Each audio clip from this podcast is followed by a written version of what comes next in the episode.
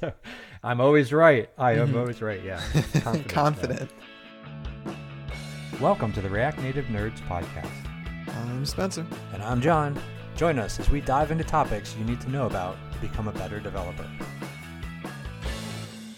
Hey, welcome to React Native Nerds episode 007. I am Wheat, John Wheat, and joining me as always is Carli, Spencer Carli.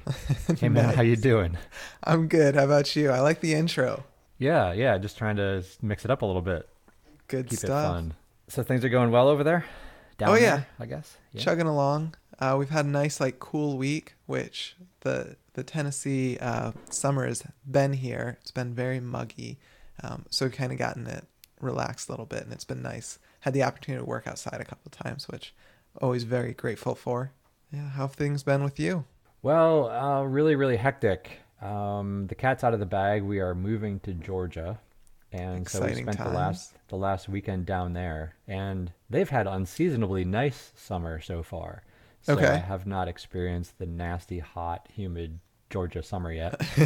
um, but you can imagine all the craziness when you're getting ready to move. All of the things you do or that you've neglected to do to your house over the many years that you've lived there. I mean, we're painting doors, we're filling in nail holes in the trim that we never did, and you know all that sort of crazy stuff is going on. And then on top of that, my son is getting married this weekend, so you know it's just absolutely crazy. yeah, I driving up- imagine.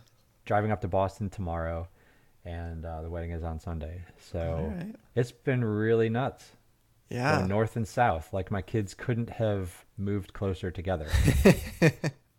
Almost at opposite ends or top and bottom. You know, I guess they could each go one state further, Florida and Maine. um, but dang, it's it's crazy. So yeah. it's been nuts. When when is the move scheduled to happen? Um, let's see. We don't close.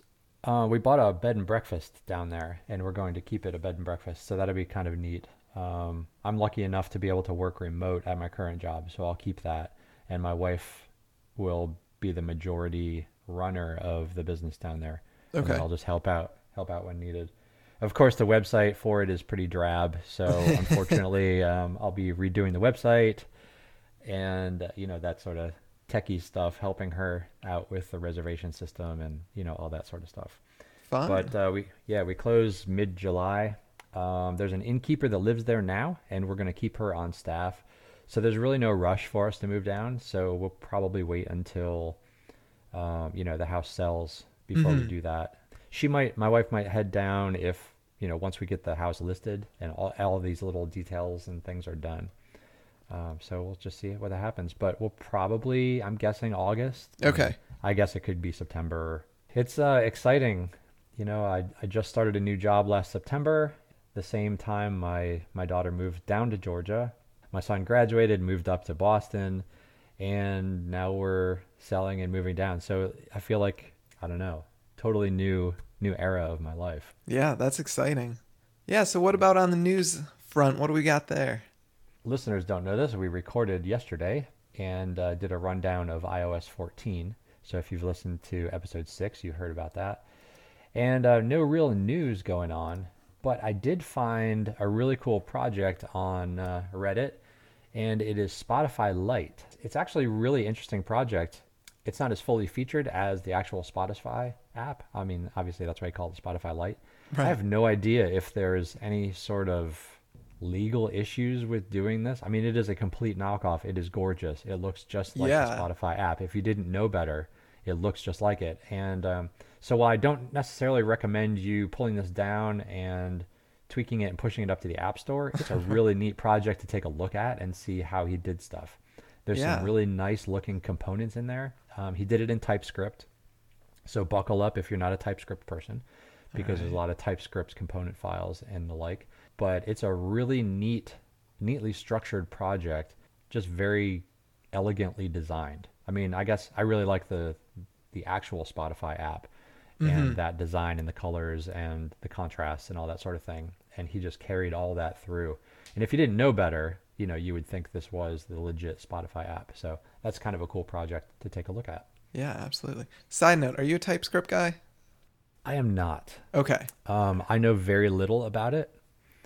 And uh, you know, so I've played. You know, I think we've talked about doing an episode on uh, React Native templates and template systems, and you know, starter apps and all that mm-hmm. sort of thing. And uh, Infinite Red has one out there, and I took a look at that, but that's TypeScript, and I just didn't know what to do. I'm, I'm ashamed to say that uh, I just didn't know. Yeah, I'm so in the that, same That's boat. on my my huge list of things that I need to learn. I'm sure listeners have been keeping track at home and uh, have to whip out a new legal pad, you know, to add this one to the list. But yeah, TypeScript, I, I don't know. Yeah, yeah, I'm, I'm the same. Like it's something I I wanted to learn for years at this point, but it's just every time I dive into it, it's just a little bit too much. And I'm like, eh, I could learn it, or I could just do what I wanted to do in the first place and know how to do it. So I know what we can do. We can create a React Native TypeScript school.com and I will mirror all of your apps and I will do all of your lessons in TypeScript. There we go. and, and so if you want to do your stuff in TypeScript, you know, you go over to this one. yeah. I, I wouldn't even know where to start. It, yeah, really that's wouldn't. the problem. It's it's like looking at a blank piece of paper. It's just getting started with TypeScript has been tough.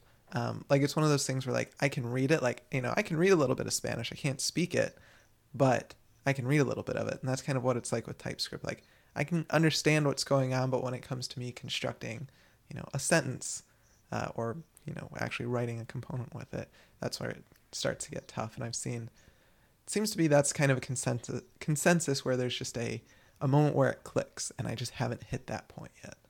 And I mean, if I'm being honest, and um, you know, don't don't hate me for this. I don't necessarily see the reason to do it. Mm. Um, I know it's strongly typed. I admit I don't know why that's a benefit. I mean, okay. I haven't had any real issues with stuff, but then again, I'm a solo developer, so you know nobody else is using my my code. I'm not necessarily accessing somebody else's code, so I know the arguments I'm passing, and they're always right. Mm-hmm. I'm always right. I am always right. Yeah. Right. Confident. No. Um, pompous. I think I've been called pompous.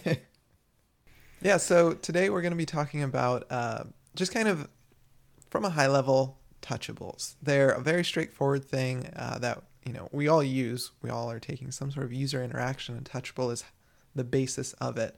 But once you start diving into it, you'll see there's at least four different touchable components built into React Native. And today we're just going to discuss when do we use which ones, kind of how they're built, and then what to know about them. Uh, so, John, when you create a button in React Native, how are you doing it typically? Touchable opacity. Okay. That's my my go-to. Until I read the blog post in the show notes, didn't even realize that there are other ones or what the differences were. Okay. You know, I think I, I learned touchable opacity, and that's what I use everywhere. If if I just have an area that you touch, you know, to drag, you know, or whatever, that's that's what I use. Okay. Yeah, so a lot of this discussion we're going to be having today is based off of a blog post a former coworker of mine wrote, I think back in like 2016 or something. And it's just really insightful on building cross-platform apps, um, different considerations. Well, that's cool. I didn't I didn't realize he was a coworker. Yeah, yeah, I got to work with him. I think I was working with him when I first started with React Native, so we kind of learned a lot of this together. But he's a super, super talented guy. Actually, I got to catch up with him. But um, yeah, we'll have this blog post in the description or the show notes. It's pretty short, um, but it covers touchables, it covers text, and just a lot of cross platform stuff and how to structure your components, be it a button or whatever, uh, to work really well cross platform, but still be easy to use like any other component. So, highly suggest that, and that's what a lot of this discussion is based off of. But looking at the touchable components that we've got, uh, when you look at it, like you said, people are typically going to reach for touchable opacity. I do the same thing most of the time I use it. Um, but we've got four options. We've got the touchable without feedback, touchable highlight, touchable opacity, and then a touchable native feedback. And then when you throw that out there, it's like, oh, you know, which one do I use? So the way touchables are kind of structured, it all starts with this touchable without feedback. That's kind of the the component everything is built on top of. Uh, this is where all of your props are defined, your on press, on long press, all your accessibility stuff, all these things that you need to make a button work. But as you may guess from the name, it doesn't provide any feedback. So all it's doing is adding the handlers to a component to respond to a touch event. It doesn't give a user any feedback on they touched it, despite it calling that on press or on long press. So with that, there's not really any reason to use it directly because it provides no feedback. Uh, but it does provide all that stuff to build on top of it. That said, uh, something I do like to use a touchable without feedback for is to like enable any hidden features. So sometimes in apps, I'll add like a, you know, if you long press on a section header, then it'll like turn on beta mode or something. And I'll use a touchable without feedback for that, just to kind of keep that as hush hush, as quiet as as uh, secret as I possibly can. So you only know it's there if you have been told. Um, oh, that's cool. Yeah, I, I do that a lot. Like for example, I talk about code push using that a lot for beta testing, and that's typically the way I'll switch between a production or a staging, like where I'm pointing that code push API key or where it's pulling from. I'll I'll hide somewhere in the app, just a way to turn on beta testing. I'd love to be able to do like some sort of Konami code within an app, but I haven't figured out how to do that in a touchable way yet. So this is my stopgap solution until right. I figure that out. Yeah, you got to yeah. put um, four different touch points on your screen, you know, and a layer above your app, and then uh, you touch in a secret code, and it unlocks another screen. Totally yeah. cool. That would be fun. That'll be that could be maybe there's a package out there. Well, I'll have to look into that to see if there's a way to. I think we need to create that package. Yeah, if, if, not, that'll be the first React Native Nerds uh, package. Yeah. So, with that said, once you get beyond the touchable without feedback, kind of understanding that, and one more thing on that is, if you ever want to do anything advanced with a touchable component, and it seems like a touchable highlight or opacity or native feedback doesn't do that, go over to the touchable without feedback because all those other ones inherit all those props and see if it has what you need in there. So if you're looking for accessibility, Touchable Highlight's not going to have that in its documentation. But if you go to Touchable without feedback, that's where you'll find all that accessibility documentation and go along with it. Do these other um, touchables sort of extend touchable without feedback? Yeah, exactly. Then? Okay. Right, mm-hmm. that's how that works. Yeah. Yeah, and then the next two that you're going to use most of the time. These are primarily geared towards iOS, but you can use them on Android. It's just not the typical touchable experience that someone may be used to. Um, and that's the touchable highlight and touchable opacity. And surface level, they're pretty much the same. It's just a UI decision or UX decision that determines which one you're going to choose. So you've got the touchable highlight, and the touchable highlight is going to darken the background. And when you're typically going to use that is if you have some sort of button that is just text with no background color. Uh, that way, when someone taps it, they can see that tappable area. So if you've got like a list of items with just a white background and someone taps one of those items, a touchable highlight is likely what you're going to want to choose there. Yeah, and I'm just looking at the docs for that, and uh, you can specify the underlay color and active opacity for mm-hmm. those. Mm-hmm. I was just curious, actually, you know, how um, customizable that actually is. I think I just said that backwards. Did I say touchable highlight or touchable opacity? Oh, I'm sorry. I think you were on highlight. Okay, so I said that backwards. What I was just describing was touchable opacity. So touchable opacity, it's going to see it. It's still confusing to me. I've been writing this stuff for like five years, and I, I still can't keep this straight. That's why I have like that blog post always available for, for reference. So let me try that again. So we've got a touchable opacity, and this touchable opacity is going to be for your standalone text or icons, where there's no background color. It's just going to increase the opacity of whatever they tapped on. So you say a button has, you know, just text that says click me, there's no background color. That's where you're going to use that touchable opacity to show there's some sort of interaction happening with that element. On the other side, there's touchable highlight, and that's where you're darkening the background color. So let's say I have a button that has that iOS blue and it says click me. I press that, and rather than lighten, making everything more light or increasing the opacity, we're going to darken that background color to show again that interaction. So that's really the, the big thing. Touchable highlight, you're going to use if you have a background color touchable opacity you're going to use if there is no background color. Okay, got it. That makes sense. So those are both primarily iOS. I'll fully admit I typically use those on Android as well because I forget that touchable native feedback does exist. And what touchable native feedback does is actually gives you that uh, ripple effect that you may see when you press pretty much any button in Android. You just get that little uh, ripple that radiates out from wherever you touched that interactive component. Um, and that's pretty much all it does different. It's just a different way of doing the animation like we've got with a highlight or opacity. Native feedback is just going to give you that native Android feedback that Android users are used to. And with that, unlike the touchable highlight and opacity, which are primarily geared towards iOS but work on Android, a touchable native feedback is only going to work on Android. So if you're using it, you're going to need to, say you're building a button component, you'll want to use the platform API to determine if you're on iOS, use a touchable opacity or touchable highlight, whichever is most appropriate, or on Android, use that touchable native feedback. I'm looking to see if anyone has created that ripple for iOS. Um, it looks like somebody did. Of course. So there you go. If you if you like that ripple, you can do that uh, cross-platform with with something else. Um, I know we've talked about this, I think, in earlier episodes, but this is one of those little things that legitimizes React Native development. It makes it. Yes, there's that word. Yeah, I think exactly. we missed that word last episode. Right. Yeah, we got to have a counter how many times we we say it.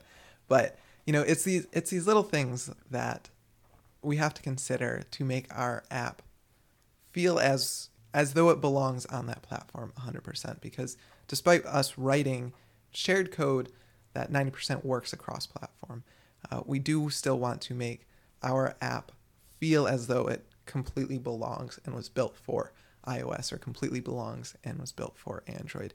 And like these little intricacies of using the correct touchable for whatever interaction you're doing is one of those places that can really make a very visible impact for all the users that are using. Whereas like before we talked about accessibility, those are going to be for users who are you know using screen readers or whatever it may be. Um, this is another one of those things that legitimizes React Native development, shows that we actually know how to uh, build real quality mobile apps. Right. So in that case, you don't want to do the ripple yeah. on iOS because that's not a standard standard type of thing. also, thing. I know I, I don't know. It might just me be me being an iOS user for however many years. Uh, I just don't I don't like the the ripple effect that Android has. I can't say I really like material design much in general, but I, I want to not alienate a lot of our uh, listeners, so I won't uh, go into my gripes with material design too much. yeah, um, send us your opinions on material design. Well, that's cool. I mean, yeah, I could see where I would use touchable highlight in the future. You know, like I said, I've always used opacity, even on buttons. You know, not just mm-hmm. standalone mm-hmm. text.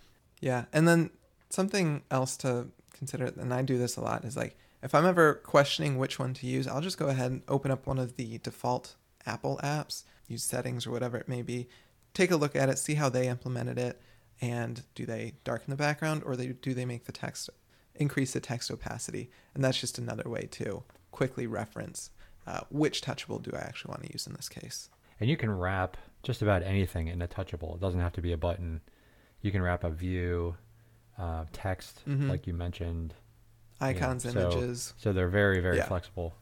Yeah, one thing actually, this is this is something I've never quite understood, but with I, I don't remember if it's touchable highlight or touchable opacity. One of them only accepts one child uh, to be inside of it. So if you have, for example, a button that has text and an icon, you'll typically have to wrap it in a view or you could do a React fragment to do that. And that's one thing to consider if you're ever like, you know, you've got a button component where you can say background color or no background color. And you're switching between a touchable without feedback, touchable highlight, or sorry, touchable highlight, opacity, or native feedback. Uh, that's a consideration you'll have to make is, is this a valid component being passed to my touchable component? Um, so what I typically do whenever I'm building a button component is if it has text if it has a potential to have text and an icon inside of it, just go ahead wrap that in a view um, because it is just kind of a weird difference between the two APIs. Yeah, I want to go on a limb and say that's touchable opacity since that's the only okay. one I've really used. And um, I had a panel that slid up and I wanted you to be able to touch it to close. And I remember having to wrap everything mm-hmm. into a view. Mm-hmm. So I think that's the one. Yeah, so that's pretty much all I've got on touchables. Quick episode, uh, just kind of diving into those again it's one of those little things that it, it makes a difference uh, when people are looking at your app and testing it out. Hey, I have a quick, really funny Okay. update from last episode. So we were talking about Vim Mhm. and Vi and how you know you just use it to edit commit messages and I use it whenever I SSH in, but I always have to look up or Google different uh, commands because I can never remember them. And I said I always have to Google show number, you know, colon or no, it's a slash show number or whatever. I was wrong. It's actually set number. So even in that brief moment of false confidence I had in the other episode, I was clearly incorrect.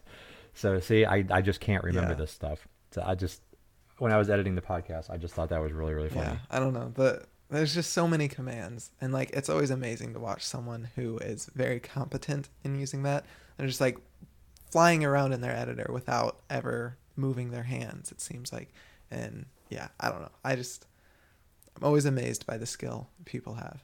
Yeah, I come um, from the PHP Laravel sort of community, and there are a couple people that have installed the Vim key bindings in PHP Storm or in VS Code, and that's like the first thing they do as soon as they install a new editor, they go look for Mm. that plugin, and then um, if it isn't fully featured, they add a bunch of you know keystrokes and they edit that and sort of flesh that out. Interesting. So I just that's just not me. yeah. Nope. I think it's I think it's pretty neat that you can not touch the mouse. Yeah. Good for avoiding carpal tunnel. Yeah, yeah, right. But I just wanted to make that correction. I just thought that was I actually laughed out loud when I was editing the podcast, and I was like, I don't think it's that. And then I looked it up, and sure enough, I was wrong. But I'm man enough to admit that I was wrong. Nice. It's all good. Exactly. If you guys have any questions, feel free to tweet us at RNN Nerds. Sorry, that's RN Nerds. so Twitter has a 15 character limit, and guess how many characters are in React Native Nerds? Yes, 16. what happens then is Twitter will go ahead and take its best guess to what you really wanted as your Twitter handle. And um, unfortunately, RNN podcast was taken because it's the Religious News Network podcast. Um, and we really couldn't come up with, you know, we didn't want to be React Native Nerd because there's two of us. So uh, we ended up with RN Nerds. However, if you are in Twitter and you type in at React Native Nerds, I think it, it'll auto suggest the proper Twitter handle for you. So send us suggestions for topics you want to hear about, comments, corrections. If uh, we're way off base, please let us know. Yeah. Thanks so much for joining us. We'll see you in the next episode. See you guys later. Bye bye. Thank you for listening. You can get show notes and leave comments at reactnativenerds.com.